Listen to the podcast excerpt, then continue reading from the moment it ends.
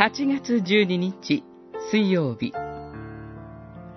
霊の結ぶ身としての愛と喜びと平和。ガラテヤの信徒への手紙5章16節から26節。肉の技は明らかです。それは、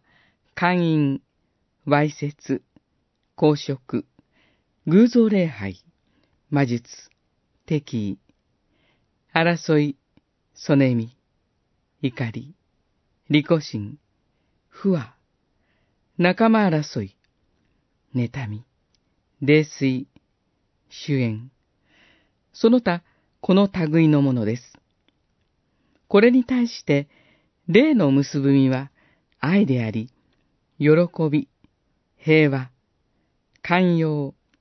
親切、善意、誠実、入和、節制です。五章、十九節、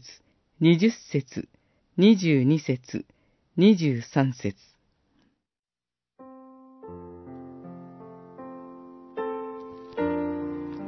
今月は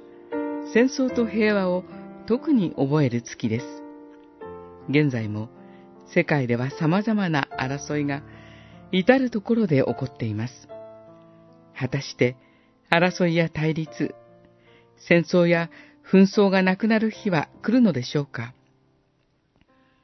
戦争や紛争が津波や地震などの天災ではなく、人の心の中に生じる他者への怒りや憎しみや、妬みなどに起因する人為的な人災であるとすれば、それを未然に防ぐことは困難を伴うとはいえ、決して不可能ではないはずです。パウロは、肉の技として、敵意、争い、そねみ、怒り、利己心、